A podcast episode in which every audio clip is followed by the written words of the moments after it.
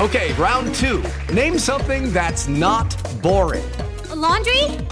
Ooh, a book club. Computer solitaire, huh? Ah, oh, sorry, we were looking for Chumba Casino. That's right. ChumbaCasino.com has over 100 casino style games. Join today and play for free for your chance to redeem some serious prizes. ChumbaCasino.com. No purchase necessary. Full prohibited by law. 18 plus terms and conditions apply. See website for details. El tiempo es otro. Lo que vemos y sentimos hoy, mañana tendrá otro significado. La vida tiene una nueva velocidad. Tutti Frutti y Sopitas. Somos solo humanos que encuentran música. Presentado por Sonos. Bienvenidos.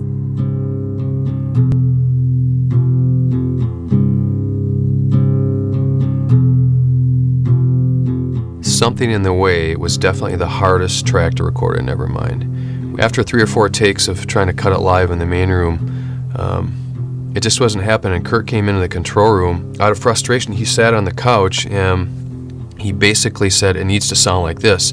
He laid in his back and he started playing the guitar and he was barely singing. It was coming out almost a whisper. I was like, Okay, stop, stop, stop. And I quick grabbed a couple mics and plugged them in. I unplugged the phone. I turned the fans off in the tape machine. And said, This is it, just do what you think you need to do right now. And I literally held my breath for three minutes while he sang it. I mean, it was so quiet and yet it was so powerful. And that was the core of the track.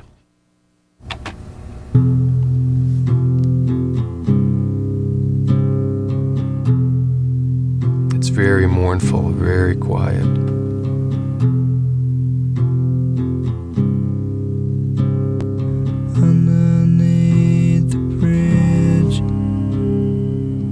Up on the second verse again gets very, very quiet.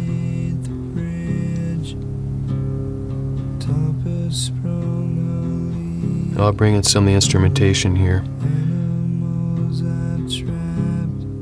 As we went back and overdubbed, it was very difficult for both Chris and Dave to the drums and bass because with no click track, the timing was kind of all over the place and I think I tortured him on it. Uh, literally, at some points, we punched bar by bar just to make sure it was really languid.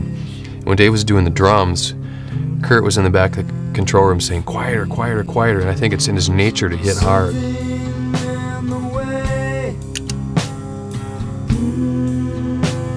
But he played it very mellow, very understated. And they were recorded in Studio B at Sound City, which is a dead dry room compared to the big live room.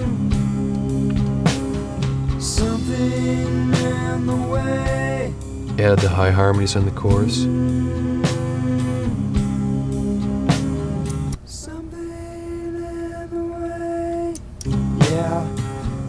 Last, we brought in Kirk Canning to do a cello.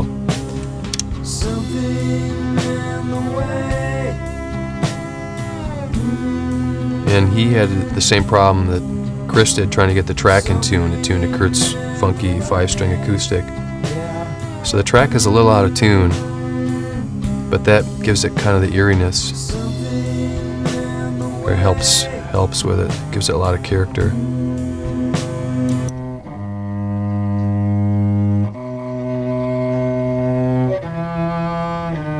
Very mournful cello sound.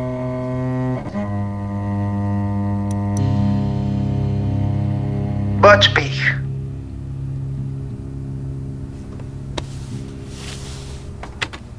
Something in the Way definitivamente fue la canción más difícil de grabar de todo el Nevermind. Después de tocarla durante tres o cuatro tomas en el estudio, no lo estábamos logrando. Kurt entró a la sala de control y un poco frustrado, sentado en el sillón, me dijo, tiene que sonar así. Y entonces recargó hacia su espalda, comenzó a tocar su guitarra y apenas cantaba. Era casi como un suspiro. Así que en ese momento dije, alto, alto, alto. Cogí unos cuantos micrófonos y los conecté. Apagué los ventiladores y puse a andar la cinta justo ahí. Le dije, hazlo como creas que lo necesitas hacer justo ahora.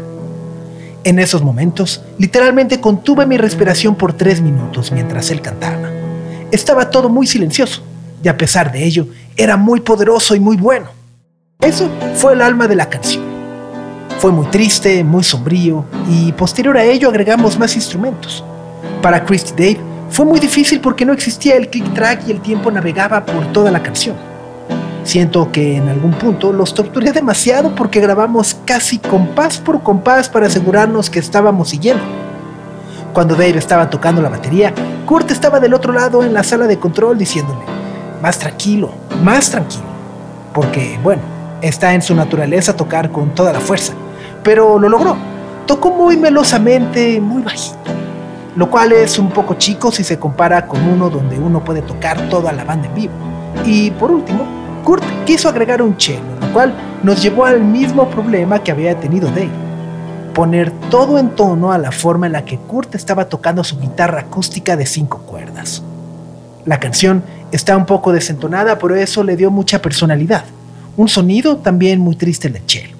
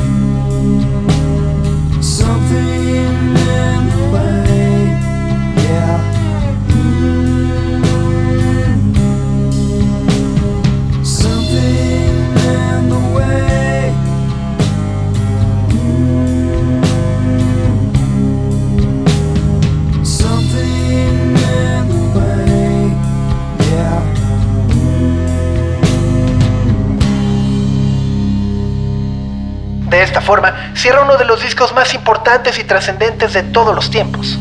Nevermind de Nirvana ha sido un disco al que más que en una ocasión hemos tenido que recurrir como referencia y también como un tema completo porque su influencia parece no tener fin, al menos hasta el día de hoy.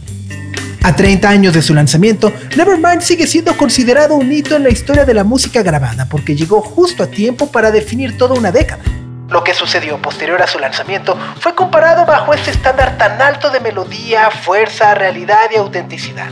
Kurt Cobain, aún antes de su suicidio, era un personaje ampliamente admirado precisamente por ello, por mostrar sin filtros toda su vulnerabilidad y una extraordinaria inteligencia que también supo utilizar en beneficio de sus canciones, en entrevistas y bueno, también para capitalizar un discurso justo que seguramente sin proponérselo promovía la igualdad, el arte y la crítica social. Well, I'm, I'm happy to fucking suffer for, you know, I'll, I'll be glad to um, throw out more of the money that I made if it's going to be put in the right places, if it's going to help the economy. I mean, everybody should suffer, you know, everyone should start wearing sweaters and turning their heaters down and, you know, I don't mind, I didn't mind standing in gas lines when I was a little kid during Carter. I mean, I had to sit in the, in the car and wait in line with my dad, and he just cursed Carter all the time. You know, what a bastard. The, in, you know, the convenience of America is ruined. Kurt Cobain, Chris Novoselic y Dave Grohl fueron quizá las figuras más visibles de ese movimiento que los medios terminaron llamando grunge. Pero con el inicio de la última década del milenio, las artes audiovisuales vivieron un boom creativo que no se ha vuelto a repetir. Viajemos a 1991.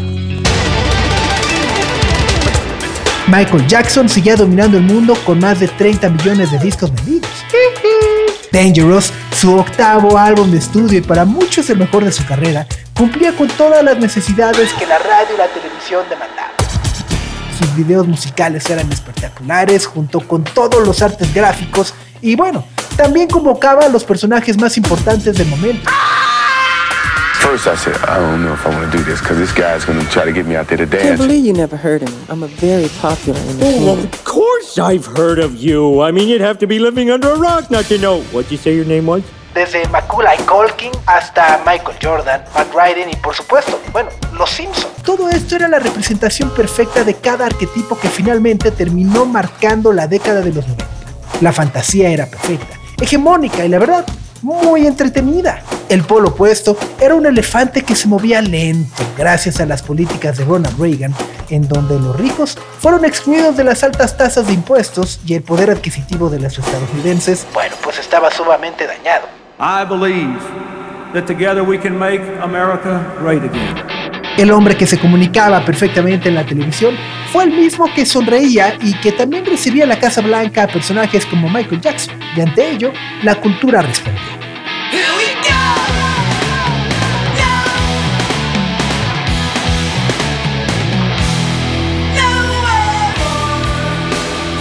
En 1991, la música tomó una nueva dimensión porque los grupos que se formaron hacia finales de los 80 tenían más razones para estar enojados y sobre todo porque también surgió de casi manera natural y efectiva una nueva forma de comunicar y llegar a sus oyentes. It's 109 degrees, but Arizonans have shown up in force for the opening date of Lollapalooza.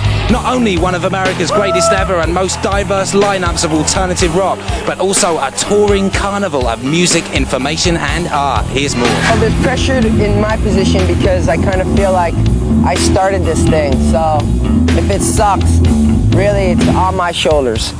But a festival vibe for, for bands is, is you can't beat it. Los festivales musicales. Y tal y como cuenta Perry Farrell, la vibra de cada festival es única y nada se compara con eso. Bueno, todos lo sabemos, todos los que hemos ido a un festival lo sabemos. Estados Unidos en 1991 desde luego no era ajeno a esta cultura, pero tampoco existía el nivel o la tradición que, por ejemplo, ya había en varios países de Europa. La creación de Lollapalooza en el verano de 1991 surgió precisamente por el hartazgo de asistir a conciertos rutinarios y porque el mismo Perry Farrell había quedado impresionado con el ambiente, organización y la forma en la que se presentaba la música en un festival en el que junto a su banda James Addiction, habían actuado un año antes es el Festival de Reading en el Reino Unido. ¿Por qué no existía algo así en Estados Unidos? Fue la pregunta que en aquel entonces hizo Perry Farrell. Y después de decidir que un festival móvil era factible, pero logísticamente desalentador. Lollapalooza nació no solamente como un evento musical, sino como una forma de exponer distintas maneras de expresión y arte una mezcla heterogénea donde podían convivir los mejores actos musicales del momento junto a carpas, puestos de comida y espacios que sirvieran como un lienzo para la libre expresión sobre cuestiones políticas, ambientales o de derechos humanos. Si Estados Unidos había regalado al mundo una idea primaria de cómo podría ser el futuro con Woodstock en el 69, bueno, para 1991 y con el nacimiento de festivales como Lollapalooza, la contracultura encontró una forma de desafiar las ideas que estaban arraigadas en la cultura dominante buscar la confrontación para cambiar los discursos y dibujar una década que se separara completamente de la frivolidad de los años 80. La última década del siglo XX fue el inicio de la revolución tecnológica que vivimos hasta el día de hoy. La década donde las canciones dejaron de existir en formatos físicos para viajar en cables y obstruir las líneas telefónicas. You download it until it sleeps from Napster. Then you're going to motherfucking jail. You're motherfucking meat. You'll be some fat, greasy, tattooed bastard's buttery cornhole. Who do you think you are? La década donde Metallica llegó a la cima y también cayó hasta el infierno por robarnos a todos la posibilidad de compartir archivos de audio de forma gratuita y sin control. Nirvana. Nos gusta pensarlo así. Marcó el inicio de una nueva cultura y contracultura estadounidense. El grupo que no solo bajó a Michael Jackson del pedestal en el que se encontraba, sino también el que abrió muchísimas puertas a personas, al igual y al mismo tiempo que ellos, que llevaban varios años trabajando y creando canciones. 1991 fue el año cuando el underground dejó de ser.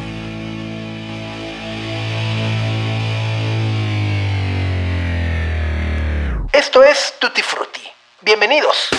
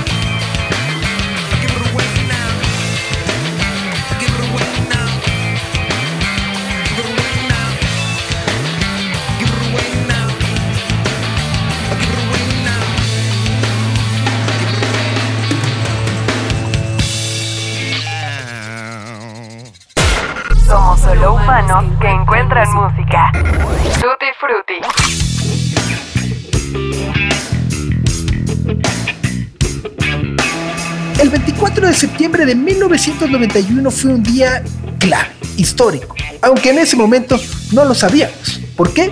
Además de publicarse el Nevermind de Nirvana, también vio la luz el mismo día una de las grabaciones más importantes de los Red Hot Chili Peppers. Tras el fallecimiento por una sobredosis de heroína de su guitarrista original, Haile Slovak, los Peppers habían entrado en una espiral de excesos. Su bajista Flea y el baterista Chad Smith habían sido arrestados por acoso sexual, mientras que Anthony Kiedis enfrentaba cargos por desnudez en la vía pública. Back off, baby. No, no, no, no, no. Oh, God. This is a little kiss. You know, people are watching this. You're making me blush. You're making me blush. You're not blushing. You're making Flea blush. You know- I'm blushing. Do you know how many letters I'm going to get because people are going to yell at me that I insisted that you kissed me? Do you know She how told me before the interview if I didn't kiss her that she would not come to see us play tonight. So Can I ask you so- guys something? And I'm probably going to get myself in trouble for asking this. And please be delicate in the responses. But what is it about you guys and your penises? You seem to have more than any man that I've ever met. This outrageous, this outrageous obsession with your penises. And why? Why? What makes you think that? Why? Why do you say that? Well, An in every in every interview that I've ever done, that's pretty much takes up half the interview. Sí, los Chili Peppers parecían estar encaminados hacia la autodestrucción, pero entonces Conocieron a un personaje del que también hemos hablado en Tutti Frutti. El maravilloso Rick Rubin. Este barbón que tanto admiramos, sensible como siempre, propuso al grupo encerrarse en una hacienda alejada de todo, en Laurel Canyon, para que hicieran el álbum que él sabía que eran capaces de hacer.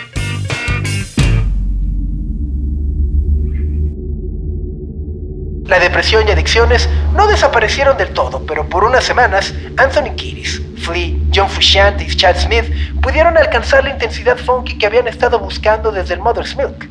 Y al combinarlo con rap y rock de una forma original, el sonido de los Red Hot Chili Peppers terminó definiéndose con el Blood Sugar Sex Magic, que los catapultó al estrellato mundial con la canción que acabamos de escuchar, Give It Away, y una balada con la que pudieron desahogarse, mostrar su desesperación y aliviar quizá el sentimiento de aislamiento que les impedía seguir adelante. The, the pitch isn't the problem. Uh, it's just on rhythms. You should just lock up more and emphasize the right one. So let's just sing it once, or listen to me sing it once. Three, four. Under the bridge downtown is where I drew some blood. Under the bridge downtown, I could not get enough. Blood Sugar Sex Magic fue un disco que en su momento, dado el impacto que tuvo Nevermind, fue un tanto ignorado por los medios de comunicación, pero no por mucho tiempo. La muerte de su mejor amigo fue el impulso e inspiración correcta para que compusieran un álbum sincero, crudo, tierno, pero sobre todo conmovedor. Canciones como Under the Bridge y My Lovely Man fueron una estampa que dejó como testimonio el momento por el que atravesaban los Red Hot Chili Peppers. El disco los salvó probablemente de una muerte más, pero paradójicamente, al término del mismo, los hundió aún más. John Frusciante empezó a tener alucinaciones y episodios de esquizofrenia y para 1992 terminó por abandonar la banda. Los siguientes 5 o 6 años para el resto de los integrantes, la cosa no fue muy distinta, pero de alguna u otra forma se las arreglaron para permanecer juntos e incorporaron a Dave Navarro como responsable de la guitarra. La historia volvería a su forma circular cuando John Frusciante, literalmente al borde de la muerte en más de una ocasión, decidió desintoxicarse y reincorporarse a finales de los 90 para crear otra obra maestra. Californication.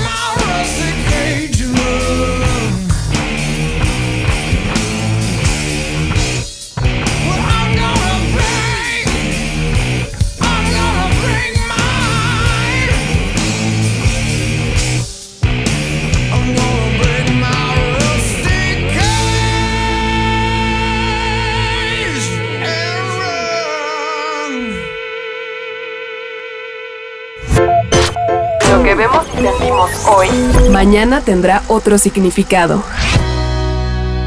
Tutti Frutti. Con sopitas. La manera en la que el paso del tiempo va moldeando una historia siempre ha sido fascinante porque quien escribe o la narra aumenta o omite detalles para hacerla más fantástica y sumarle más atributos de los que originalmente tenía.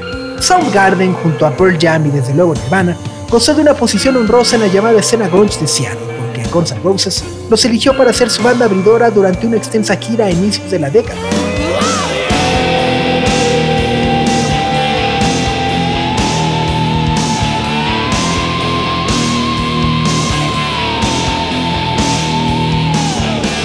A partir de ese hecho, fueron considerados como una de las bandas más duras y herederas del rock que hacían bandas como Guns N' Roses, pero al mismo tiempo ACDC o Black Sabbath.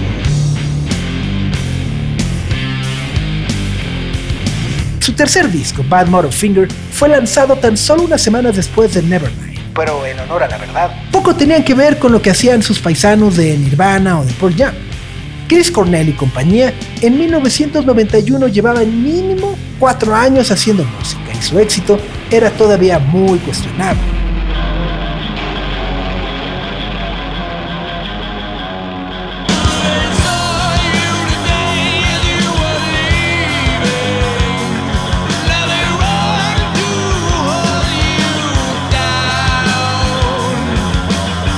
Su primer sencillo, Hunted Down, salió en 1987 y no tuvo la mejor recepción esperada.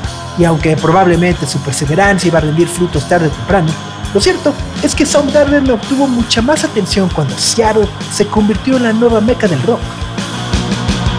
The fashion trend launched by the hard-driving guitar music known as the Seattle Sound. The grunge look is an urban lumberjack, anything goes ensemble of duck boots, tattered shirts, and long underwear. And the grunge is spreading to the trendy Hollywood health spas, even the New York fashion shows.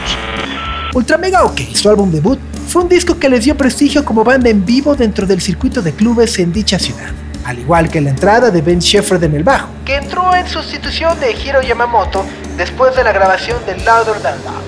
Rusty Cage es lo que acabamos de escuchar y es la pista con la que abre Bad Finger, una composición tan poderosa y enigmática que años más tarde, el productor de los Red Hot Chili Peppers, Rick Rubin, retomaría para hacer su propia versión con la voz de Johnny Cash en American 2, Unchained. La historia nos ha hecho creer que Pat Finger compitió en su momento con el Nevermind o el Ten de Pearl Jam por el trono del grunge a principios de los 90. Pero honestamente, Soundgarden lograba algo profundo y con mayor peso. Así como Kurt Cobain buscaba emular el sonido de los Beatles o de los Pixies, y Eddie Vedder a a Neil Young, Chris Cornell podía entrar fácilmente al territorio de James Addiction o Fleet No More y tomar formas básicas del metal de Motorhead o Black Sabbath para convertir una canción dulce en algo sucio, personal y duro. El tiempo dio a Soundgarden el lugar que merecía y por el cual siempre luchó, sin rimbombantes calificativos y también ayudado por los proyectos posteriores como Audioslave, Chris Cornell junto a Soundgarden contribuyó en 1991 a que el grunge se convirtiera un mito mucho más grandilocuente de lo que verdaderamente fue.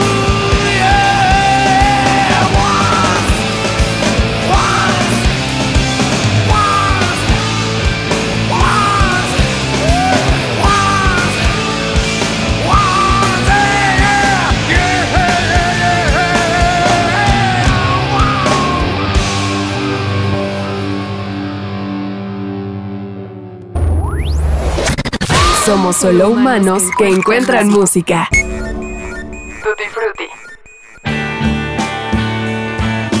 Probablemente todos conocemos algo de Pearl Jam. Su historia, al igual que la de Nirvana, está ligada a un momento específico de la historia y su influencia es reconocible por más de tres generaciones.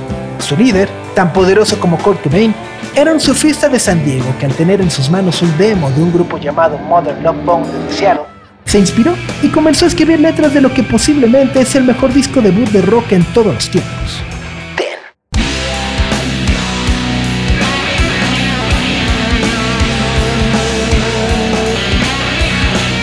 Un mes antes de la conmoción del Smells Like Teen Spirit, Pearl Jam lanzó un álbum perfecto sin estar completamente convencidos de que lo fuera para ellos.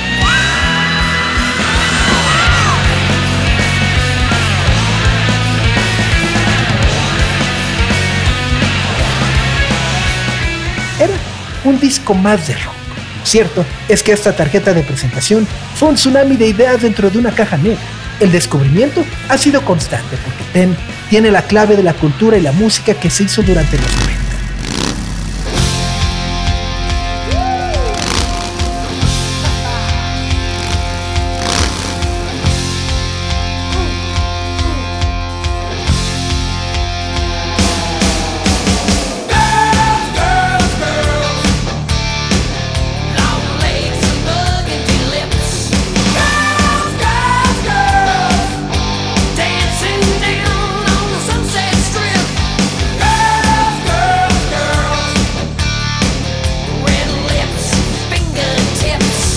Guitarras con letras frívolas y vacías de repente sonaron arcaicas y fuera de contexto.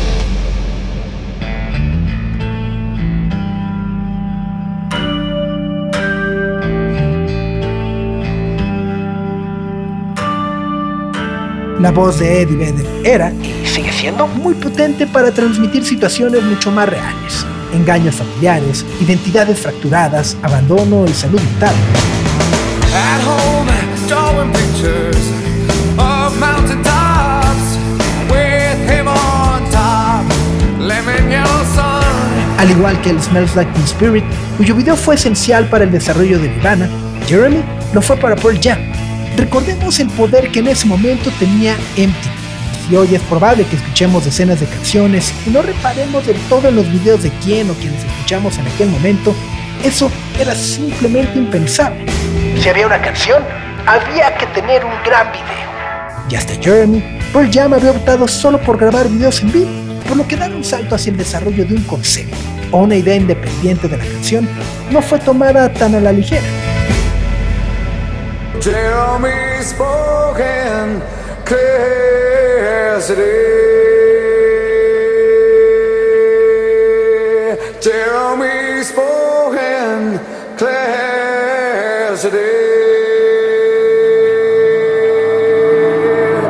Dirigido por Mark Pellington, Jeremy dio vida a la corta e infeliz existencia del personaje en cuestión y no reparó en mostrar al violento final cuadro a cuadro. Y claro, con ello llegó la censura que se extendió en varios niveles, asociándolo incluso años más tarde con temas políticos y el control de armas en los Estados Unidos. Pearl Jam no haría otro video musical durante seis años, pero lo conseguido con su álbum debut determinó la relación que en los años venideros tendría con las cadenas televisivas, promotores de shows y la relación directa que siguen teniendo con sus fans.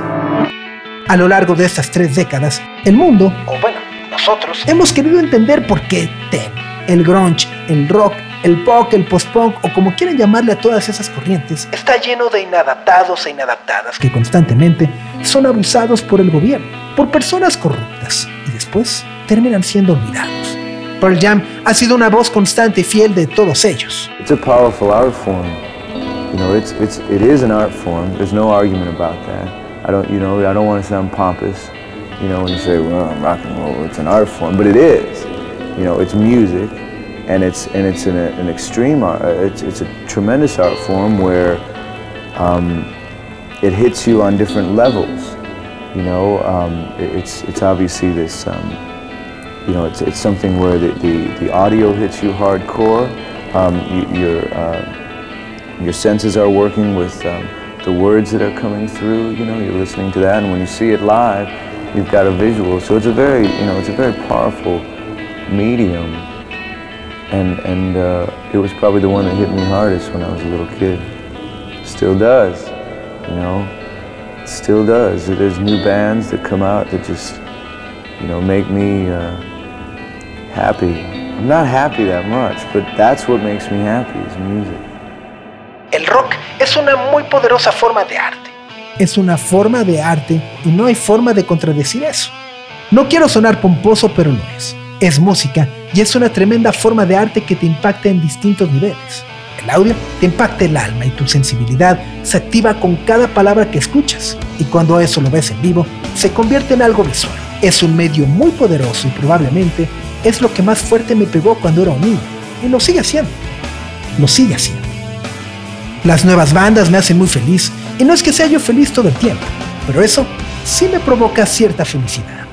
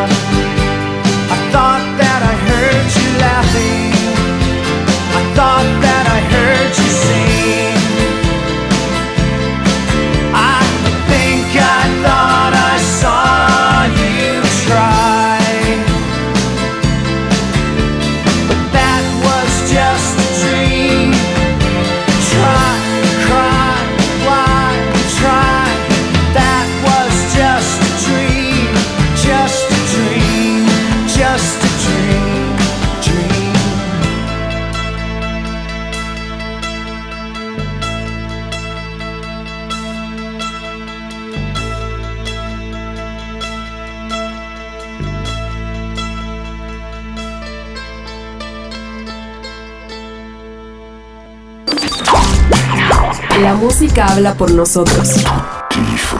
Con sopitas.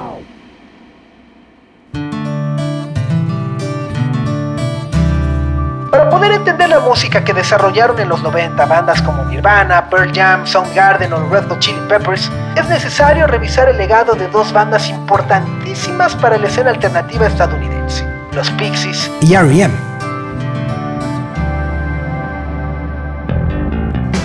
Michael Stipe, Mike Mills, Peter Buck y en una etapa temprana Bill Berry fueron los pioneros y arquitectos de una contracultura norteamericana moderna y lo que hoy conocemos como el indie rock. Desde Murmur, editado en 1983, hasta Document en 1987, los originarios de Athens, Georgia, habían disfrutado de un éxito moderado y pasaron de ser una banda de rock universitaria desconocida a ser vistos como verdaderos personajes comprometidos con una obra que muchas veces lo usaban con fines políticos y sociales, algo que en aquellos años podría haber sido considerado exagerado, pero que hoy es completamente normal. Y para ejemplos, estos. A principios de 1991, R.E.M. tenía listo su séptimo álbum de estudio, Out of Time, pero se oponían a lanzarlo con las cajas de plástico tradicionales de los compact disc. No deseaban contaminar.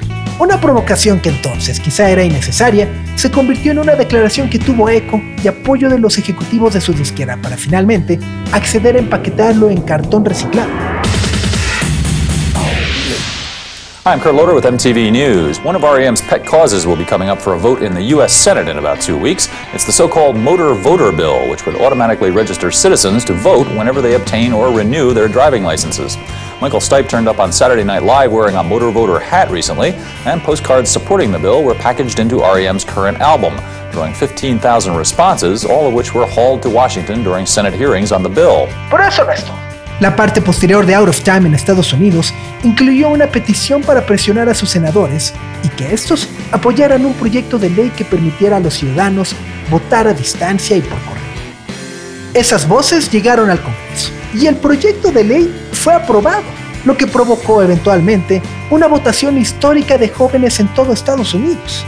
Y estos ejemplos son sumamente representativos para entender lo que REM impulsaba y lo que quería. Y aunque es difícil comprobar qué tanto tuvieron que ver con todo ello, al menos nos da un panorama del compromiso que para 1991 tenían con su país. Out of Time vendió más de 20 millones de discos y quizá eso tuvo muchísimo que ver. Quizá fueron sus estridentes actuaciones en vivo, su innovador cambio de guitarras por mandolinas y creación de himnos como el que acabamos de escuchar.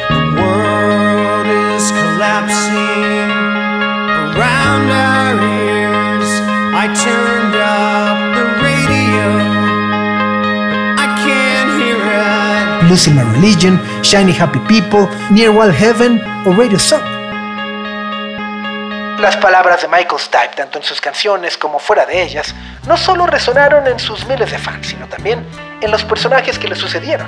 En su momento, Kurt Cobain, Eddie Vedder y Tom Bjork han reconocido la figura de Michael Stipe como la de un hermano menor que los ha guiado a través de sus momentos más oscuros para sacarlos adelante. Una figura que ha traspasado lo musical para ser sinónimo de coherencia. R.E.M., en 2021, a 30 años de su disco comercialmente más exitoso, ha sido por momentos olvidado como uno de los grandes grupos pioneros del indie. Pero con su separación y retiro de los escenarios en el 2011, han dejado claro que este tipo de asociaciones tan exitosas y multipremiadas tienen siempre en sus manos la posibilidad de hacerse a un lado con los mayores honores posibles. Lo hicieron y dieron sus argumentos convencidos de que las canciones siempre permanecerán. Y en esa carrera, grabaron 15 discos de estudio.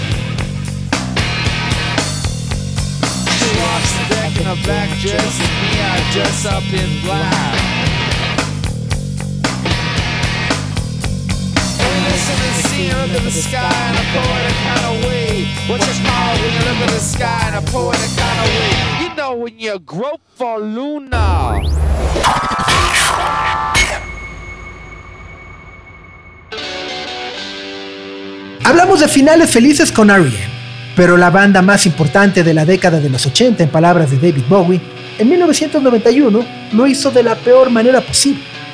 Desde entonces, la versión oficial por parte de Black Francis, Kim Deal, David Lovering o Joey Santiago es inexistente. Cuando a cada uno se le ha preguntado por separado, sus respuestas son esquivas y muestran de forma explícita su molestia para dar los detalles de algo que estuvo evidentemente feo. Um, uh, you know, you know, it just we weren't we weren't happy anymore. There was this tension. There was just just this massive tension, and I couldn't stand it anymore. Really, after a while, it was uh, bad. We were socially inept. We never talked about anything. We just didn't. Who's that? And David Lee Ross said, you know, you want to break up a band? Two words, band meeting. Estábamos felices, había mucha tensión y personalmente yo no la soportaba, fue realmente feo. Socialmente éramos unos ineptos y no podíamos arreglar nada hablando. David Lee Ross dijo atinadamente que si uno quiere separar una banda, lo único que tiene que hacer es convocar a una junta. Joey Santiago lo pone corto y fácil. En 1991, los Pixies se llevaban de la patada por muchos factores. Contrario a todos los grupos de los que hoy hemos hablado, ellos nunca lograron un éxito masivo, entrar de forma clara a la cultura dominante y mucho menos llenar estadios o arenas. Al menos no hasta 1991. Su valor crecería muchísimos años después, con películas como Fight Club de David Fincher o su reencuentro en el Festival de Coachella para el 2004. You fucker! What kind of sick fucking game are you playing at? Putting me on a fucking bu- Oh my god, your face. pero con Tromblemont. En aquel año, los Pixies buscaron poner orden a su sonido después de la decepción que para ellos había constituido la composición del bossa nova. Es el último disco de la alineación original con Kim Deal en el bajo, y sin duda fue el más ruidoso y distorsionado de su carrera.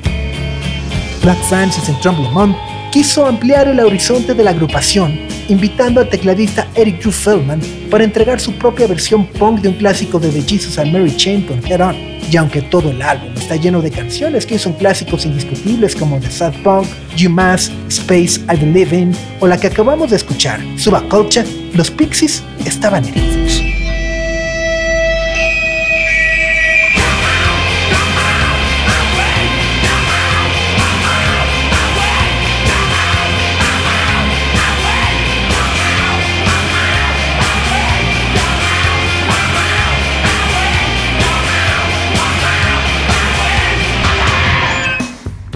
La lucha de egos por el control creativo entre Kim Deal y Black Francis se hizo evidente cuando dentro del disco.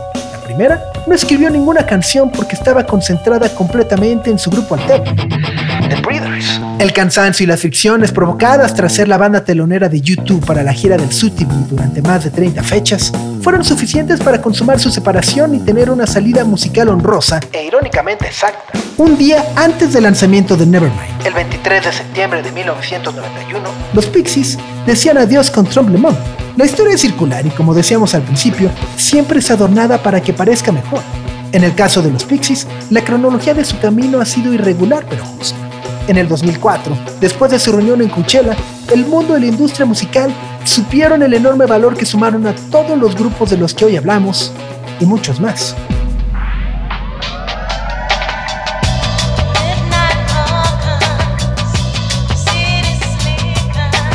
1991 fue un año brillante para la historia de la música y por supuesto nos hemos quedado cortísimos al abordarlo y con ganas de hablar de lo que sucedía al otro lado del mundo. Primal Scream con Screamadelic, Massive Attack con Blue Lights, YouTube con el Acton Baby y ni qué decir de Blur con Leisure, su álbum debut y aquella obra que podríamos decir pavimentaba el camino para la conquista del Britpop.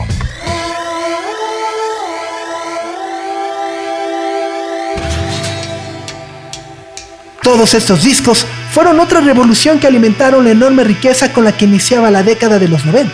Algunos, ya lo decíamos, inventaron el Britpop. Otros, un género como tal. Y otros más llevaron el rock de estadio a niveles audiovisuales nunca antes vistos. Nosotros seguiremos escuchando todos ellos y disfrutándolos junto a ustedes.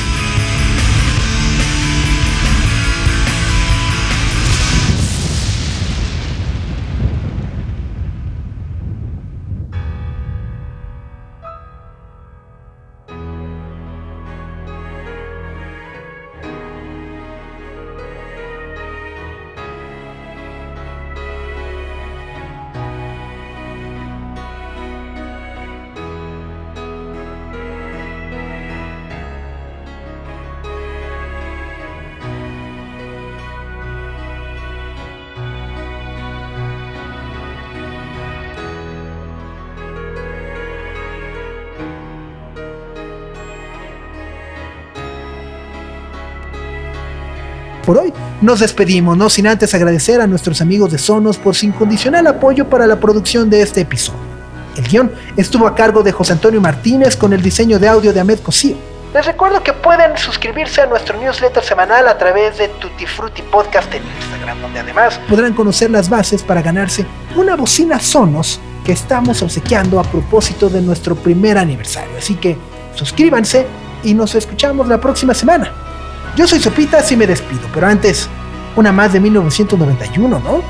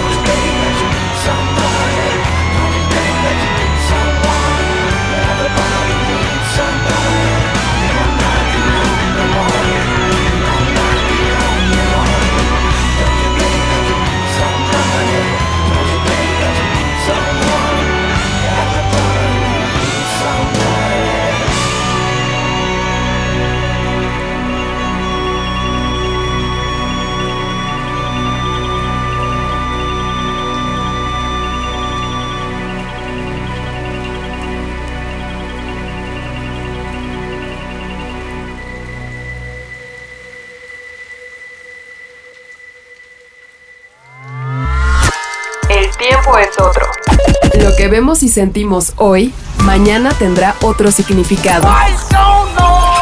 La vida tiene una nueva velocidad. Tutti Frutti y Sopitas. Somos solo humanos que encuentran música.